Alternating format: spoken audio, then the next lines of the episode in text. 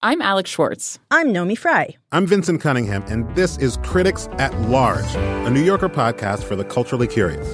Each week, we're going to talk about a big idea that's showing up across the cultural landscape, and we'll trace it through all the mediums we love. Books, movies, television, music, art. And I always want to talk about celebrity gossip, too. Of course. We hope you'll join us for new episodes each Thursday. Follow Critics at Large today, wherever you get podcasts.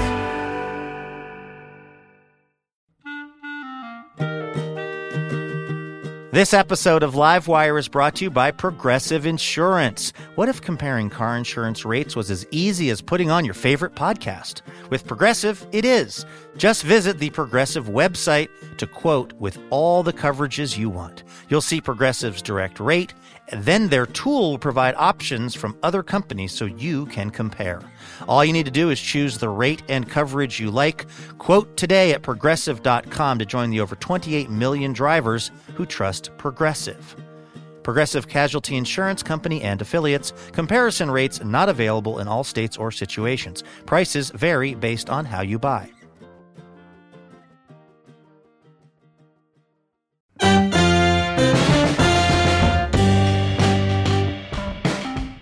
Well, hello there, everyone. Welcome to LiveWire. I'm your host, Luke Burbank. How's it going? I hope you are having a great week. I think it's about to get even better because we got a great show in store for you. Our theme on LiveWire this week is letting go. We're going to be talking to Tommy Pico. He is a poet. He wrote an entire book-length poem about trying to let go of a relationship that didn't work out. We've also got Eli Saslow. He's a Pulitzer Prize-winning journalist. Uh, he profiled someone who had to let go of everything they'd grown up with. But when you hear what that was, you'll realize they made the right call. Uh, we've also got comedian Emily Heller here, and we have got music from Portland's own Helio Sequence. Letting go is something that I tend to have a hard time with, uh, whether the topic is something really big or even something kind of small. In fact, on my way to record this episode of LiveWire, I had a, like a little run-in at the airport that I had a hard time letting go of. I was telling uh, our announcer, Elena Passarello, about it at the beginning of the show. Um, let's actually pick it up right there, uh, on stage at the Alberta Rose Theater in Portland, Oregon. Take a listen. Today, this very day, I was in the airport. I was flying down here to do the show, and I went through security, and my bag was passing through the scanner, and it got flagged. They made an announcement over the loudspeaker. We need a, somebody to look at this bag. They pulled it out. They took everything out of the bag, wiped it all down, and couldn't figure out why the scanner went off.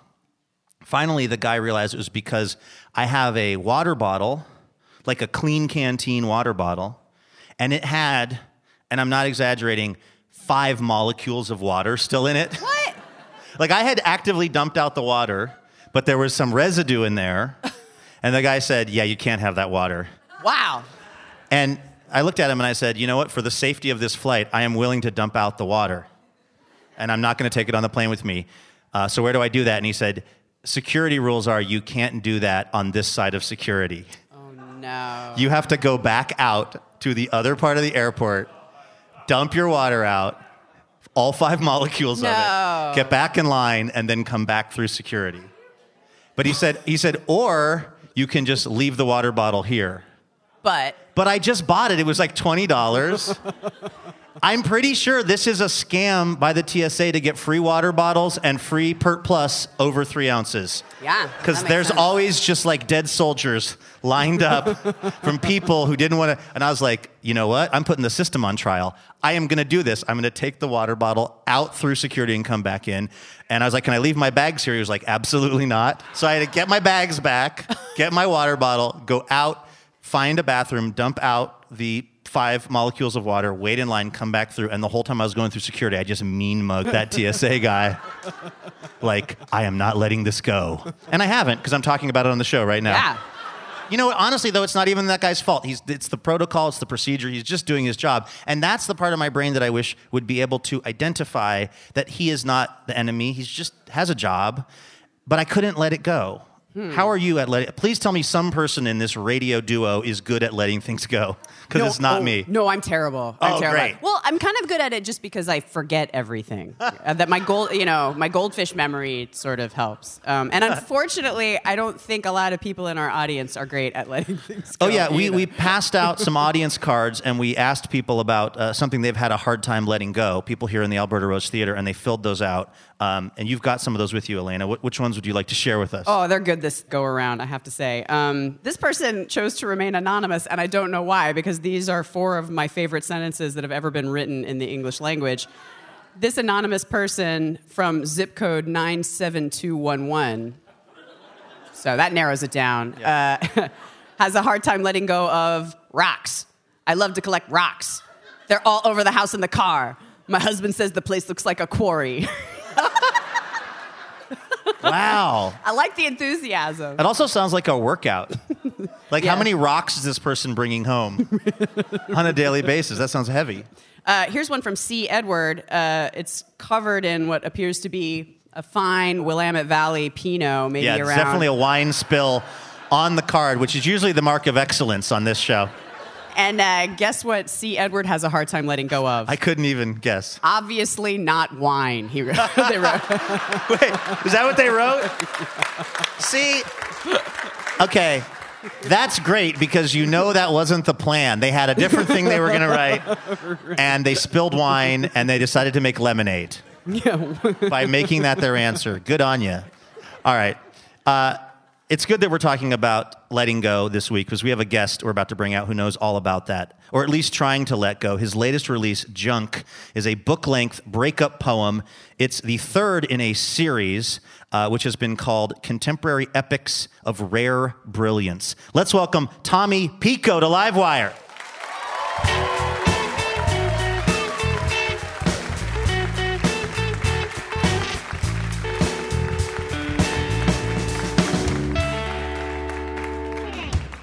Welcome to the show, Tommy. Hi, thanks for having me.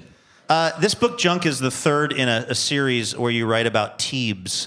Can you talk about the character of Teebs a little bit? Yeah, so Teebs is my alter ego. He's the version of me that is always at a ten.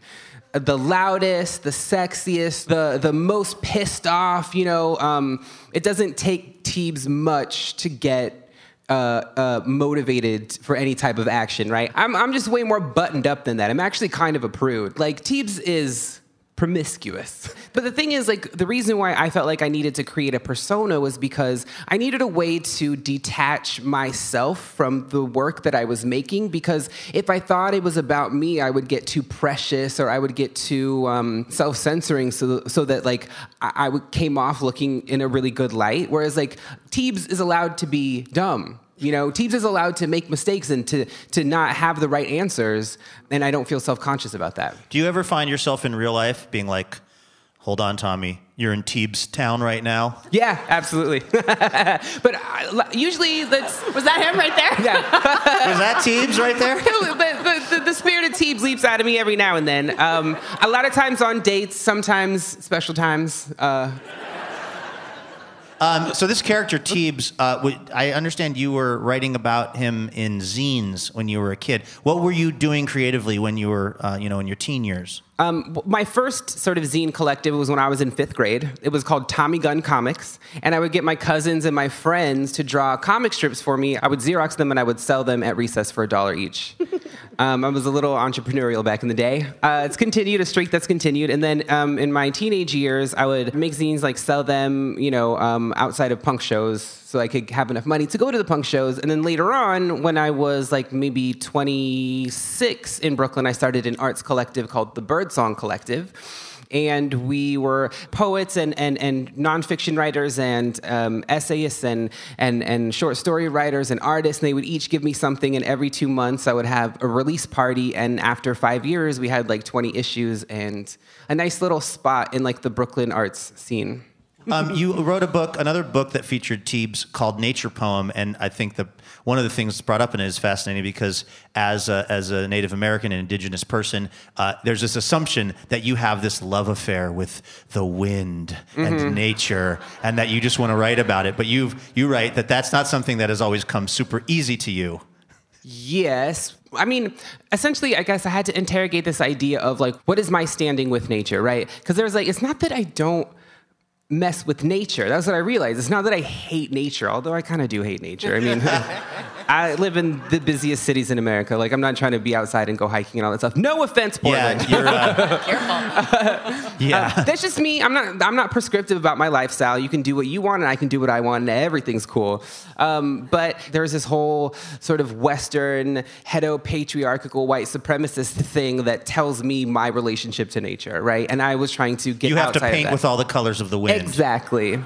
I can accept nature, but it's going to be on my terms. Yeah. You know, it's, I can accept certain forms of identity. I can accept uh, leather and feathers and beads and all these things, but it's going to be on my terms, not terms that were made without me in mind. Uh, in your bio, you say that you sort of begrudgingly admit that you're a performer. Mm-hmm. What, were you trying to avoid being a performer in your life? Uh, not necessarily. I mean, I, I was cripplingly shy. I believe that performance is partly um, preparation and partly experience. One of them you have control over, and then one of them is just a matter of time. And I knew that all I needed to do was get on stage more often, and that thing would come back to me, whatever had been there when I was a child. Um, and that's why I started the Arts Collective, so that I had a stage every other month to go on. I hosted the readings, and I read at them. After five years, I was all right. But then after fifteen years of performing in Brooklyn, I finally got to the point where I don't actually get nervous, and actually I do have a good time, and I can remember all of it. Huh. We got to take a quick break. We're talking to Tommy Pico. His latest book is Junk. This is LiveWire from P R I. We'll be back in just a moment. LiveWire is supported in part by Fully.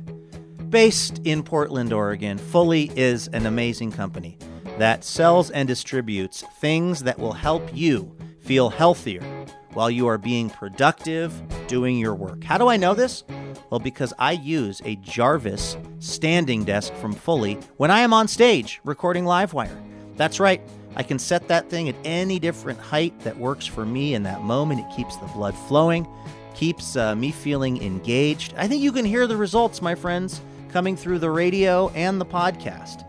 If you would like to stay healthy and productive while you're being productive at your work, whether it's at home or in the office, you got to check out what the folks at Fully are doing. Go to fully.com slash livewire. That's F U L L Y dot com slash livewire.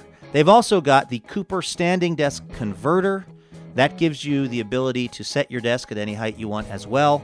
And just uh, figure out a spot that works for you. I promise it'll make a difference in your, in your work productivity and how good you'll feel at the end of the day. I know it has for me. I also use the TikTok stool when I'm at home doing all of my uh, radio show writing projects. Uh, it's made such a difference for me and for our whole LiveWire staff, and I know you're going to have the same experience. So again, find out what Fully has got going on by heading over to Fully, that's F U L L Y, dot com slash LiveWire. Welcome back to LiveWire from P R I. I'm Luke Burbank with Elena Passarello. We're here at the Alberta Rose Theater in Portland, Oregon. We're talking to writer Tommy Pico. His latest book is Junk. What do you mean by junk? Junk at its core is trying to get at this idea of whether or not you can exist without having to be a function of something. Right, that you have to have a usefulness. What if you could just be and live? Do you always have to be on your grind? Like, do you always have to be like somebody else's lover? Or do you always have to, like, what happens when you strip away these types of identities, right? A boyfriend, uh, a homeowner, uh, whatever. And like, what what is underneath all of that? Did you go through a breakup that caused you to actually have to do this examination on yourself? Absolutely. Well, it was a weird thing. I call it a breakup poem in couplets, but it was like a breakup poem, getting fired, and then t- being told I had to leave my apartment. Yeah. So it was like, it was an avalanche of stuff that really got me in that existential space where, of like, I had no tether. So it's like, what am I? It was, it was, it's a poem of stasis. And maybe being like, is there something beautiful about the stasis? Is there something beautiful about not feeling any limits, right? Because a lot of times we use those markers of identity to kind of moor us. Yeah. But unmoored could also mean free. How do you describe your uh, uh, style of, of writing? I read Nature Poem and I read Junk, and it was fascinating. I never really seen anything like it, actually. Um, well, I love book-length poems. They're my favorite thing ever. I love the fact that there is a whole, that there's an experience that you can have over the course of a book that's not unlike the experience you can have over the course of a film, but it is also challenging because it's lyric and it's not always narrative and there aren't always characters and there's not a plot. And so then it's like, well, what do you, what meaning do you accrue from that? I'm fascinated by that. And also, like, a lot of people like to bring up people like Anne Carson or or Claudia Rankin or um, A R Ammons as reference points for me, but honestly, there's a tradition in my tribe older than that. It's called Ishaka Pa. They're the bird songs. It's my namesake. It's what I was named after. And they're these epic song cycles, and they're kind of travelogues, and they talk about how um, the Kumeyaay people kind of migrated into the ancestral homelands. And so my Ishaka Pa's, my my new bird songs are how I left that homeland and where I'm going now. Uh, can you read something from Nature Poem for us? Sure. All right, this is Tommy Pico reading from Nature Poem. From Nature Poem. I can't write a nature poem because that conversation happens in the Hall of South American Peoples in the American Museum of Natural History between two white ladies in buttery shawls as they pass a display case of traditional garb from one tribe or another. It doesn't really matter to anyone. And that word natural in natural history hangs. Also history. Also peoples. Hangs as in frames. It's horrible how their culture was destroyed as if in some reckless storm. But thank God we were able to save some of these artifacts. History is so important. Will you look at this metalwork? I could cry. Look, I'm sure you really do just want to wear those dreamcatcher earrings. They're beautiful. I'm sure you don't mean any harm. I'm sure you don't really think about us at all. I'm sure you don't understand the concept of off limits. But what if by not wearing a headdress in your music video or changing your mascot and perhaps adding zero point zero five percent of personal annoyance to your life for the twenty minutes that annoyance exists, the one hundred three young people who tried to kill themselves on the Pine Ridge Indian Reservation over the past four months wanted to live like fifty percent more. I don't want to be seen, generally. I'm a natural introvert, and I def don't want to be seen by white ladies in buttery shawls, but I will literally die if I don't scream. Tommy Pico. Thanks. The new book is Junk.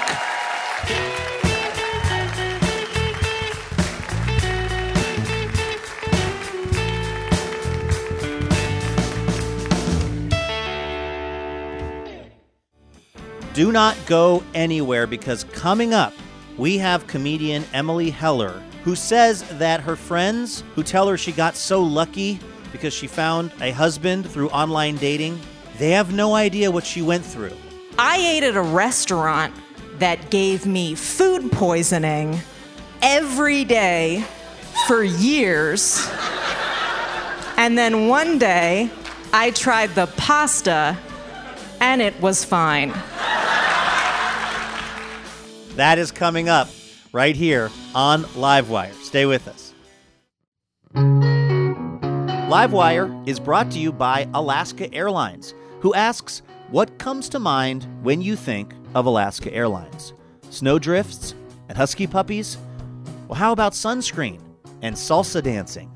Yeah, don't be fooled by the name. Alaska Airlines is a gateway from the West Coast to the world with twelve hundred daily flights and over one hundred fifteen destinations like New York, Honolulu, and Mexico City.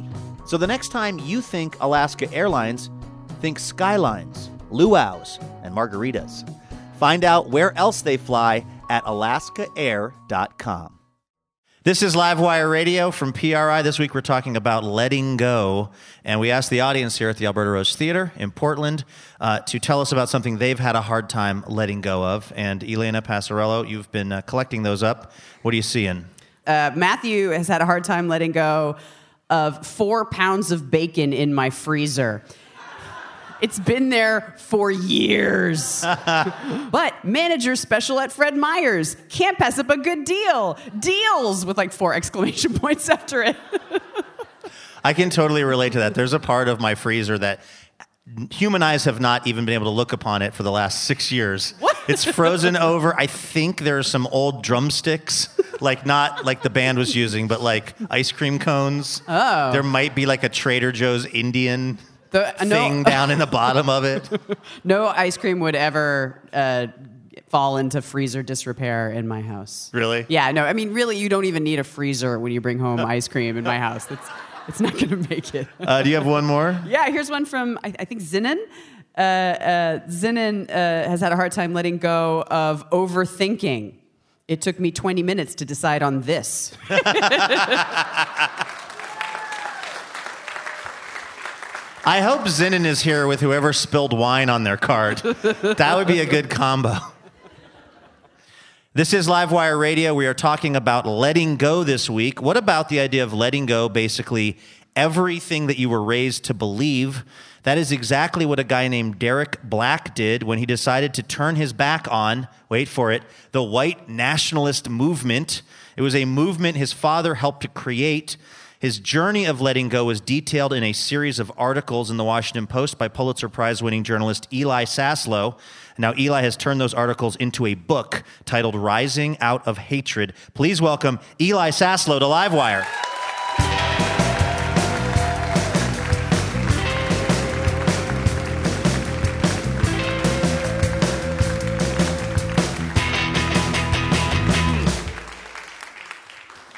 Eli, welcome to LiveWire. Thanks. Great to be here. Um, how did you first meet this guy, Derek Black?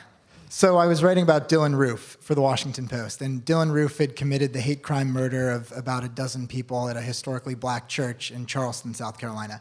And Dylann Roof had spent time on this website called Stormfront, um, which I'd heard of, but I didn't know very much about. So in trying to understand the things that Dylann Roof had been reading to sort of motivate him before this massacre, I went on Stormfront and started reading this site. It's the, the largest racist website in the world and has been for two decades running.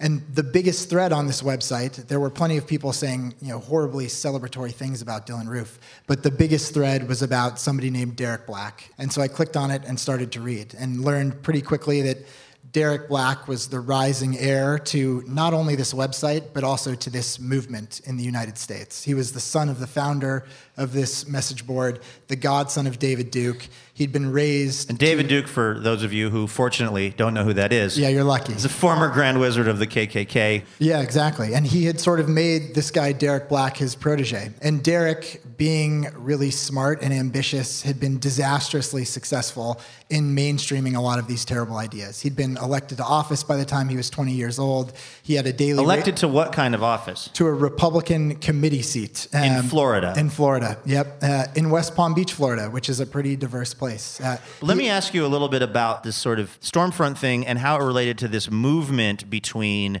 what a lot of people would call white supremacy or the idea of being a white supremacist and something called white nationalism, because I would think those are the same thing, but actually Derek Black's dad was a big part of trying to move from white supremacy to white nationalism. What's the difference? Sure. Uh, they've worked really hard to change the language of this movement to try to sanitize it from a history of bloodshed. But I think... the true distinction that is helpful between white supremacy and white nationalism is white supremacy, unfortunately, is endemic to what the United States has been historically and is today. Um, we're all still living in a country that was built, unfortunately, on a lot of white supremacist ideals. White nationalists, I think, properly identifies a smaller group of people who are trying to separate races onto different continents as their end goal. But like the idea, too, was that this guy, Derek Black, his father, founded this website and was trying to make kind of an intellectual argument, like be the sort of thinking person's racist. Yeah, I mean, they, he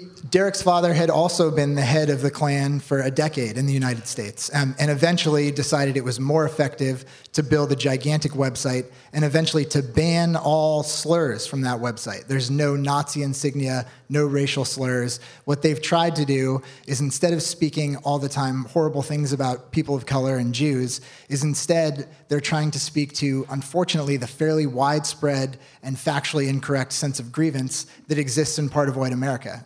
Um, this kid, Derek Black, is not just kind of a passive observer to this. Like, his dad is starting this website, and he, he's going into forums on the internet and popularizing these buzzwords like white genocide and things like that. When did he actually start to realize that maybe this was not a good way to be living his life? Not until he went to college, um, because Derek, in many ways, had been indoctrinated with a lot of these ideas. Everybody who he lived with believed these things and had made it the cause for their lives. And they pulled Derek out of the public schools and kept him sort of in the confines of white nationalism. And that's where his childhood existed. He was the keynote speaker at all these white nationalist conferences from the time he was ten years old. So only in the first time that he got out of that world and began bumping into the people who were often the victims of his prejudices did any of his ideas begin to shift. And that was when he was twenty-one years old, went to the best college and the cheapest college in Florida, happened to be a super liberal place, which Derek didn't quite realize until he got there. Um, yeah. And uh, pretty quickly on campus, realized that if people knew who he was, he would be ostracized uh, and, and shamed pretty quickly. So for the first year on campus, he led this secret life where he would leave the dorms every morning, leave all of his friends, and go out to a quiet place on campus and have a two-hour radio show with his father, railing against like the multicultural takeover of America. And then he would go back onto this diverse campus and befriend whoever walked by. And, and that lasted for a full year. Uh, we're talking to Eli Saslow. He is a writer at the Washington Post. He has a new book out called Rising Out of Hatred about Derek Black, uh, one-time kind of, you know, heir apparent to the white nationalist uh, movement who who changed his mind at some point. Uh, I find the story of him getting to college uh, that you write about really fascinating, because one part of the campus is trying to, when they figure out that he's this guy, they're trying to get him kicked out of the campus and out of the school because they feel like he's propagating hate speech. Right. And then there are a couple of other kids who like invite him to Shabbat dinner. Mm-hmm. Yeah. I mean, I, I think, you know, one of the great lessons for me in reporting this book is that there are a lot of different ways to effectively impact people's thinking and to confront these really problematic, disastrous ideas. You know, and on this new college campus, students took vastly different approaches, but the thing that they all did is they invested themselves. They decided there was a huge problem and they were going to do something about it. So for some students, that meant shutting down the school, shaming Derek every time they saw him, flipping him off, telling him to get the hell off campus. Um, it was hugely effective. Derek moved far away from campus. He was really isolated. He was sort of confronted for the first time with the true horror of a lot of the things that he believed in the eyes of his peers. And then when these two Jewish classmates and a group that then widened invited him over, he was much more likely to say yes because he had nobody to hang out with. So he accepted this invitation. And then I think the persistent courage of many of these people to not just invite him over once, but to invite him over week after week after week, sometimes with no sense that really they were making an impact on him.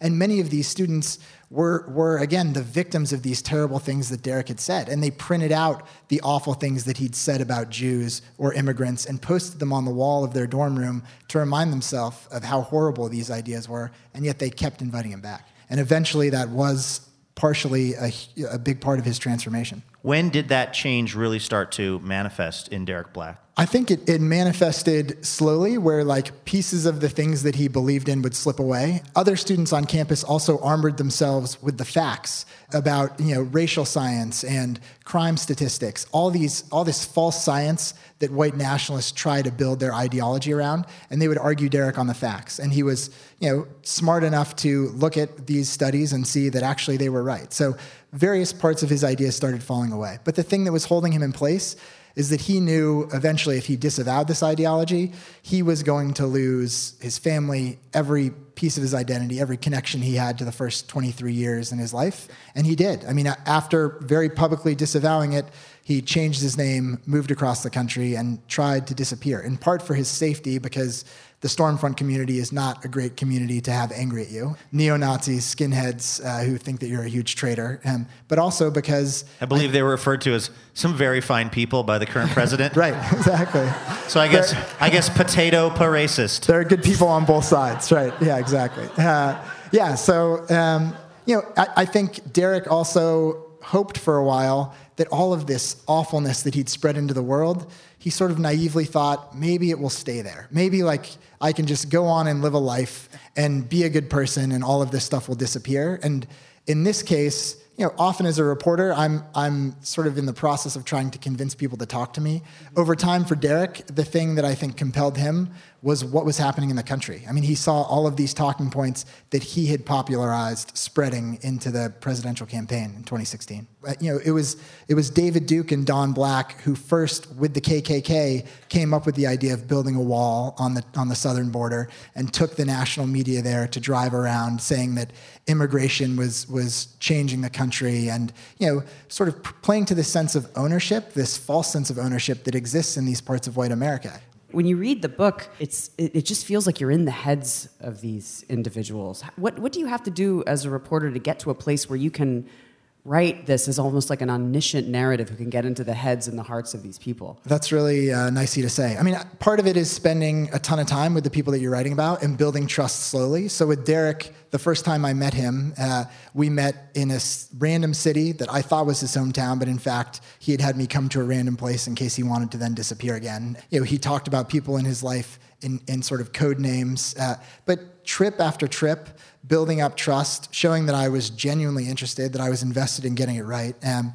trust builds pretty quickly. You know, I think my job as a reporter is often to build a relationship with people that establishes some trust and to uh, to listen and to show up again and again and to be genuine in the fact that I really care about what they're saying. You know, the other thing that helped a lot in this case is the book is based on essentially all these original documents um, where I didn't have to ask people what they were thinking at the time. I had the archives of what they were thinking at the time because Derek and his father were on the radio every day. There was Stormfront, this huge archived message board. You know, and then luckily for me, a lot of the people in the book are millennials who document their lives relentlessly. So if I was like, hey, what was happening on this random Thursday in twenty thirteen, they would send me like two hundred G-chats from that day. Wow. So uh, so the dialogue in the book could be organic dialogue rather than me trying to recreate it and guess at what changed his mind.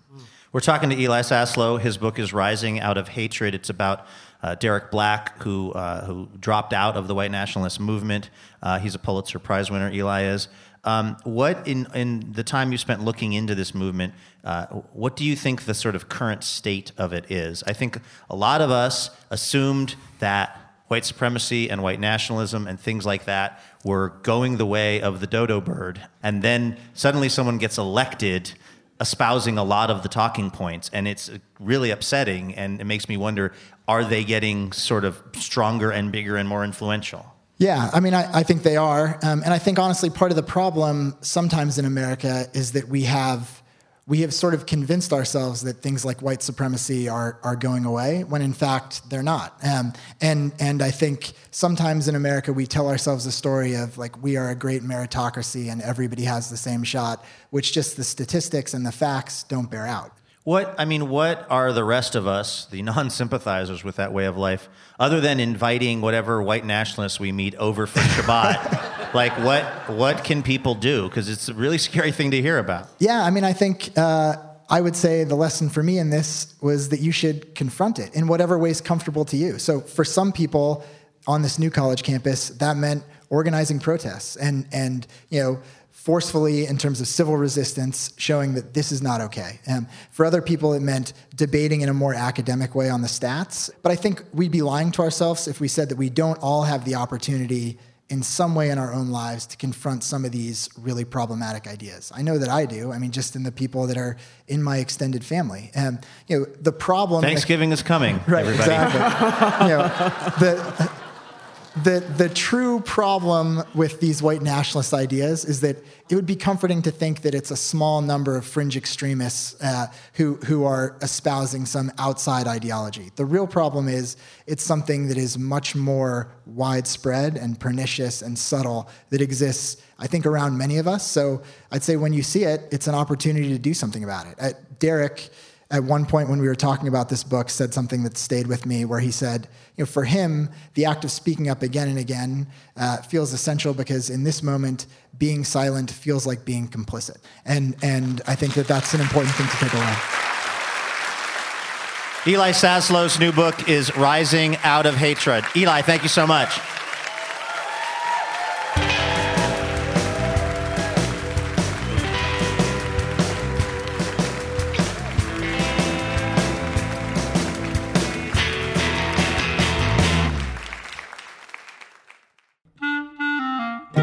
This week's episode of LiveWire is supported by Scout Books, makers of custom notebooks right there in Portland, Oregon, U S A.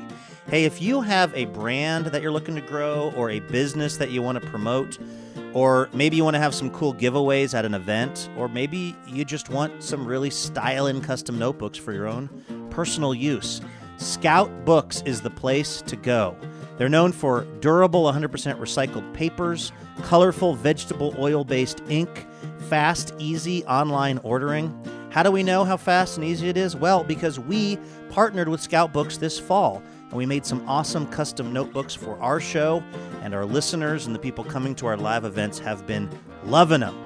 If you're ready to create your own custom notebook or just get a beautiful notebook that they've actually made already, Scout Books has you covered. You want to find out more, head over to scout books dot com. That's scout books dot com. I am so excited about our comedian this week. She is hilarious. She's appeared on Comedy Central, Late Night with Seth Meyers, also on Conan. She's also a writer on one of my favorite H B O series, Barry, which is about a hitman who finds that his true passion is community theater. Her new comedy album, Pasta, will be out soon. Please welcome Emily Heller to LiveWire.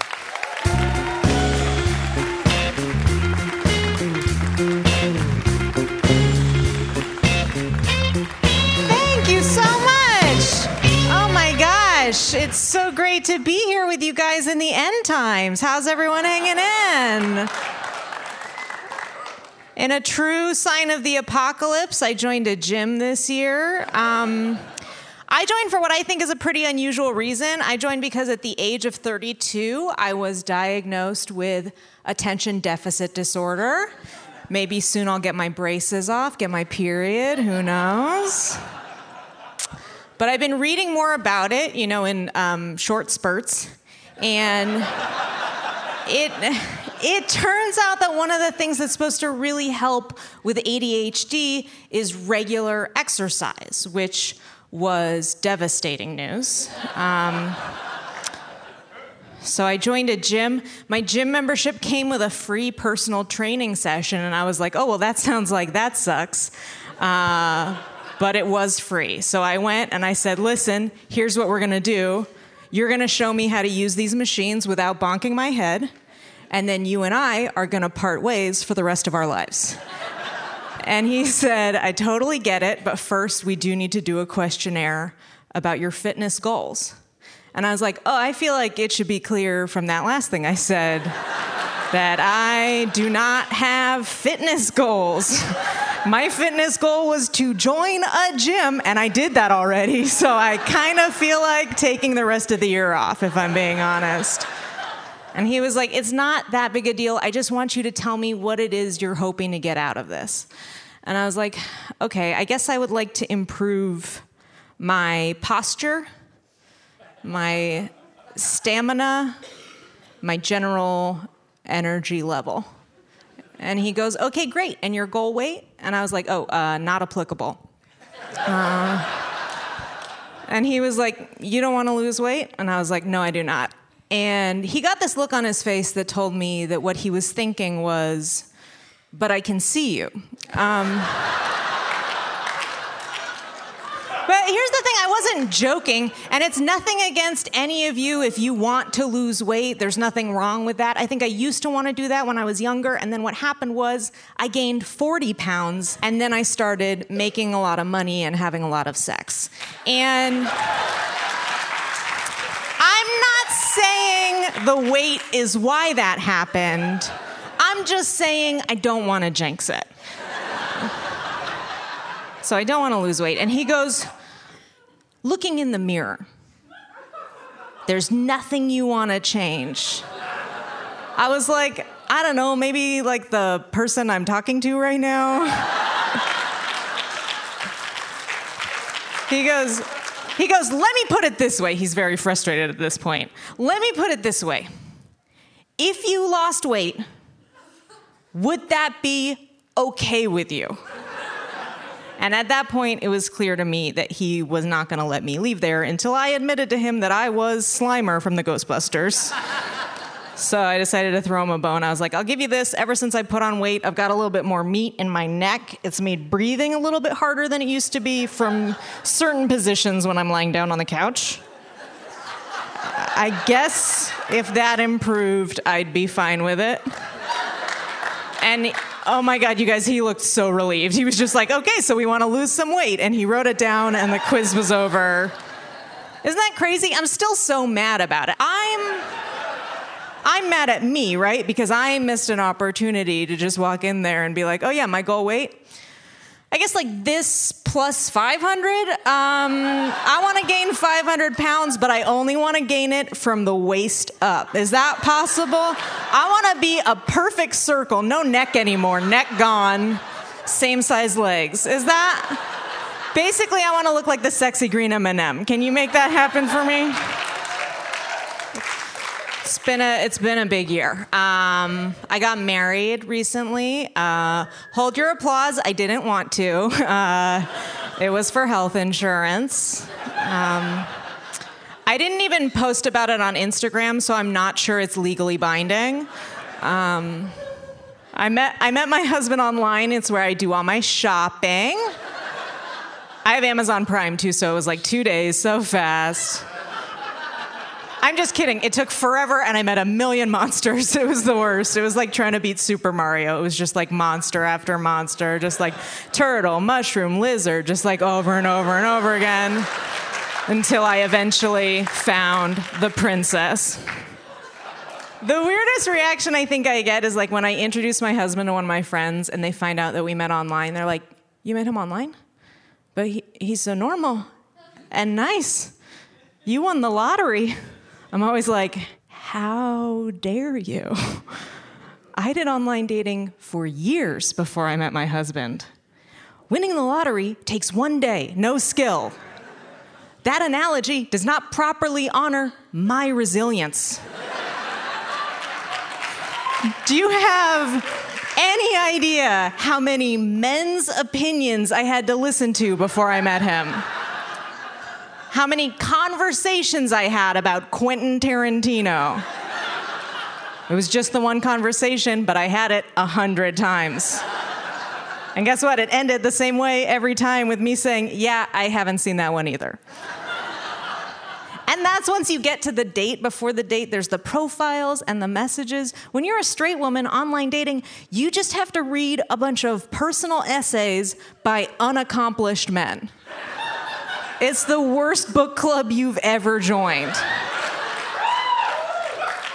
So no, I didn't win the lottery. That doesn't describe my experience. What happened was I ate at a restaurant that gave me food poisoning every day for years. And then one day I tried the pasta, and it was fine.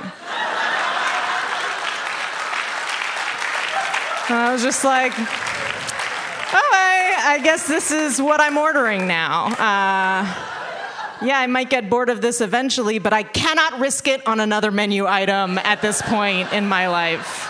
Thank you guys so much. Emily Heller, everybody. Her new comedy album, Pasta, is coming out soon. We'll be back with more of her in a moment. This is LiveWire Radio from P R I.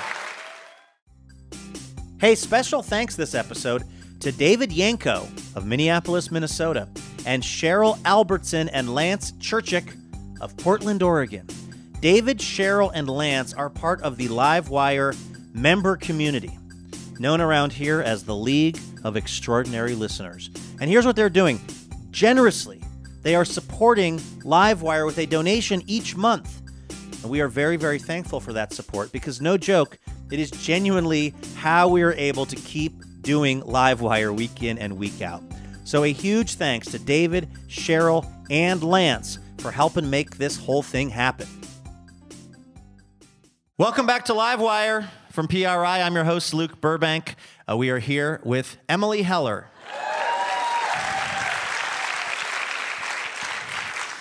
I want to talk about something with you that is uh, very visual, actually. So I don't know if this is a great great radio for, for radio. But uh, you're a T V writer. You write on the show Barry, and you went to the Emmys recently, and you pulled off like the greatest stunt I've ever seen. You had a purse that's you had a Getty Images. The words Getty Images. Uh, I had the Getty Images watermark right. on my purse, and uh, it, the purse was the color of the watermark also. So when you're on the red carpet. Uh, every photo of you looked like it had the Getty Images watermark on it. Yeah.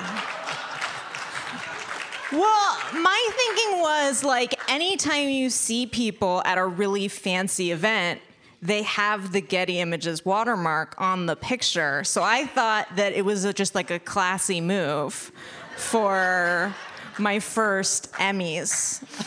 How much work was it to get that purse made? It was very easy.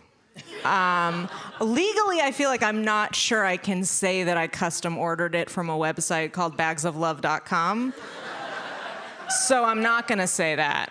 Um, but wherever I obtained it from, it arrived in three days. And I had it in my house for a full month before the Emmys, and it drove me insane to not post a picture of it online. I mean, it's it was genius, and it really was quite the moment on the internet. When did you realize, oh, I've really hit on something here? I knew that no one was going to want to take a picture of me for any other reason, uh, because I am not famous. I'm a T V writer. I no one knew who I was walking down the red carpet, so I knew that I had to do something kind of splashy to get my photo taken. So I arrived at the very beginning of the red carpet, like to try and beat the famous people there, um, so that the photographers who were bored would take pictures of me, and then I went into the theater, and I didn't realize there were no ins and outs, so I was stuck in the theater for like two and a half hours before the Emmys actually started. It was like me and my husband and George R R. Martin and like no one else. That actually Just... sounds like a pretty bitchin' party. Did you talk to George R R. Martin? We were sitting like one hundred feet away from him, but I knew it was him. Um, so I was just looking at my phone, and I was just watching it blow up on Twitter, which was honestly the best. Uh, it was all I wanted out of the Emmys. I knew we weren't going to win, so I wanted me to win. We're talking to Emily Heller here on LiveWire. Uh, you, one of your gigs is that you write on the H B O show Barry. I do, Which yeah. is fabulous. I highly recommend it to people. Thank um, you so much. It's this. It's uh, uh, Bill Hader uh, plays a, a, a hitman who goes out to L A to do a job and stumbles into a basically a theater class that's uh, taught by Henry Winkler. Uh, the show is funny and it's uh, dark and boy, uh, I, without giving anything away, it, towards the end of the season, it it just ended up in a place I did not expect it to be as a viewer. Uh, what are the like conversations in the writer's room about that kind of stuff? Like, okay, we're gonna go for this.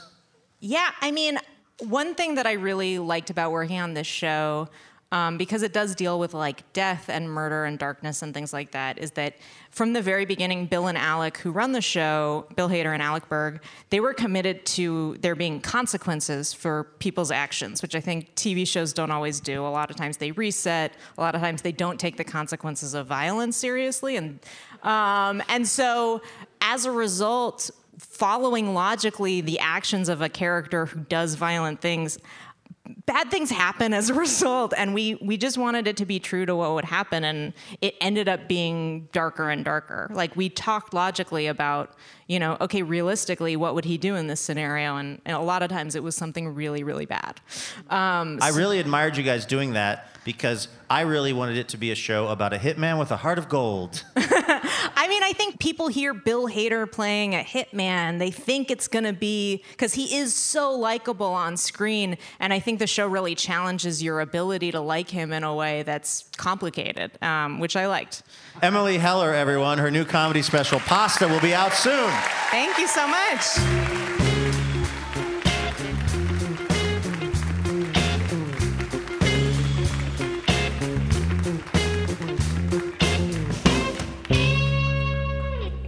This is LiveWire Radio from P R I. I'm Luke Burbank here with Elena Passarello. We're talking about letting go this week. Our musical guests this hour are indie legends here in Portland. They're set to re-release a deluxe tenth anniversary edition of their amazing album, Keep Your Eyes Ahead. Please welcome back to LiveWire, the Helio Sequence.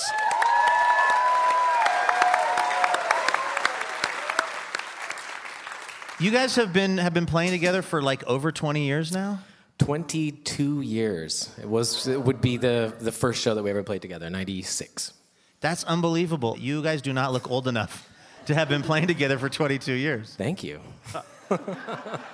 And I, I read somewhere that you have really kind of, you know, twenty-two years in, you've re-examined and re-sort of worked your creative process or how you're putting songs together? I mean, are you, are you doing things differently all these years later, or do you have a system that you're just kind of sticking with? I mean, maybe that's part of the reason we've been going so long, is I feel like in every time we sit down to write another record, we're learning how to do it again, or trying to chase something new. So it always keeps it fresh in that sense. Uh, what song are we going to hear? Uh, we're going to play Lately, which is the first track from Keep Your Eyes Ahead. All right, this is the Helio Sequence on LiveWire.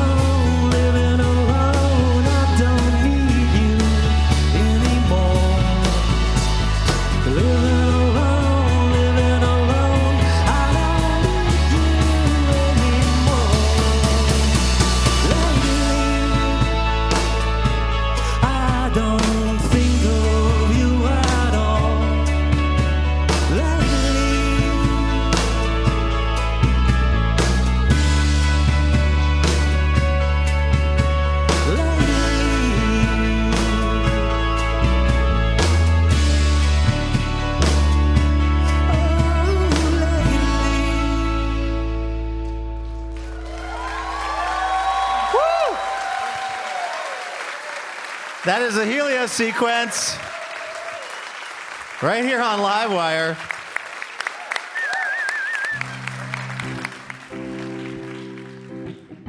All right, that's going to do it for our show.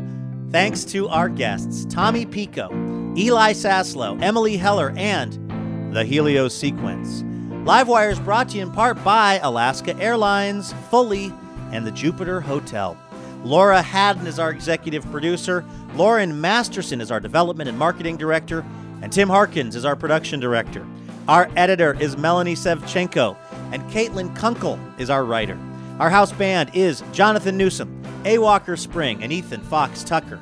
And Elena Passarello is our announcer. Molly Pettit is our technical director. Our house sound is by D. Neil Blake. And our on-air mix is by Corey Schreppel. Thank you so much, as always, to the fine folks at Carlson Audio. Additional funding provided by Work for Art and the James F. and Marion L. Miller Foundation. LiveWire was created by Robin Tenenbaum and Kate Sokolov. Our show is made possible by the generous support of our members. This week, we'd like to thank member Patricia Selby of Portland, Oregon, for her support. For more information about our show, how you can listen to our podcast, or get our newsletter, head on over to livewire radio dot org. I'm Luke Burbank. For Elena Passarello, thank you so much for listening, and we will see you next week.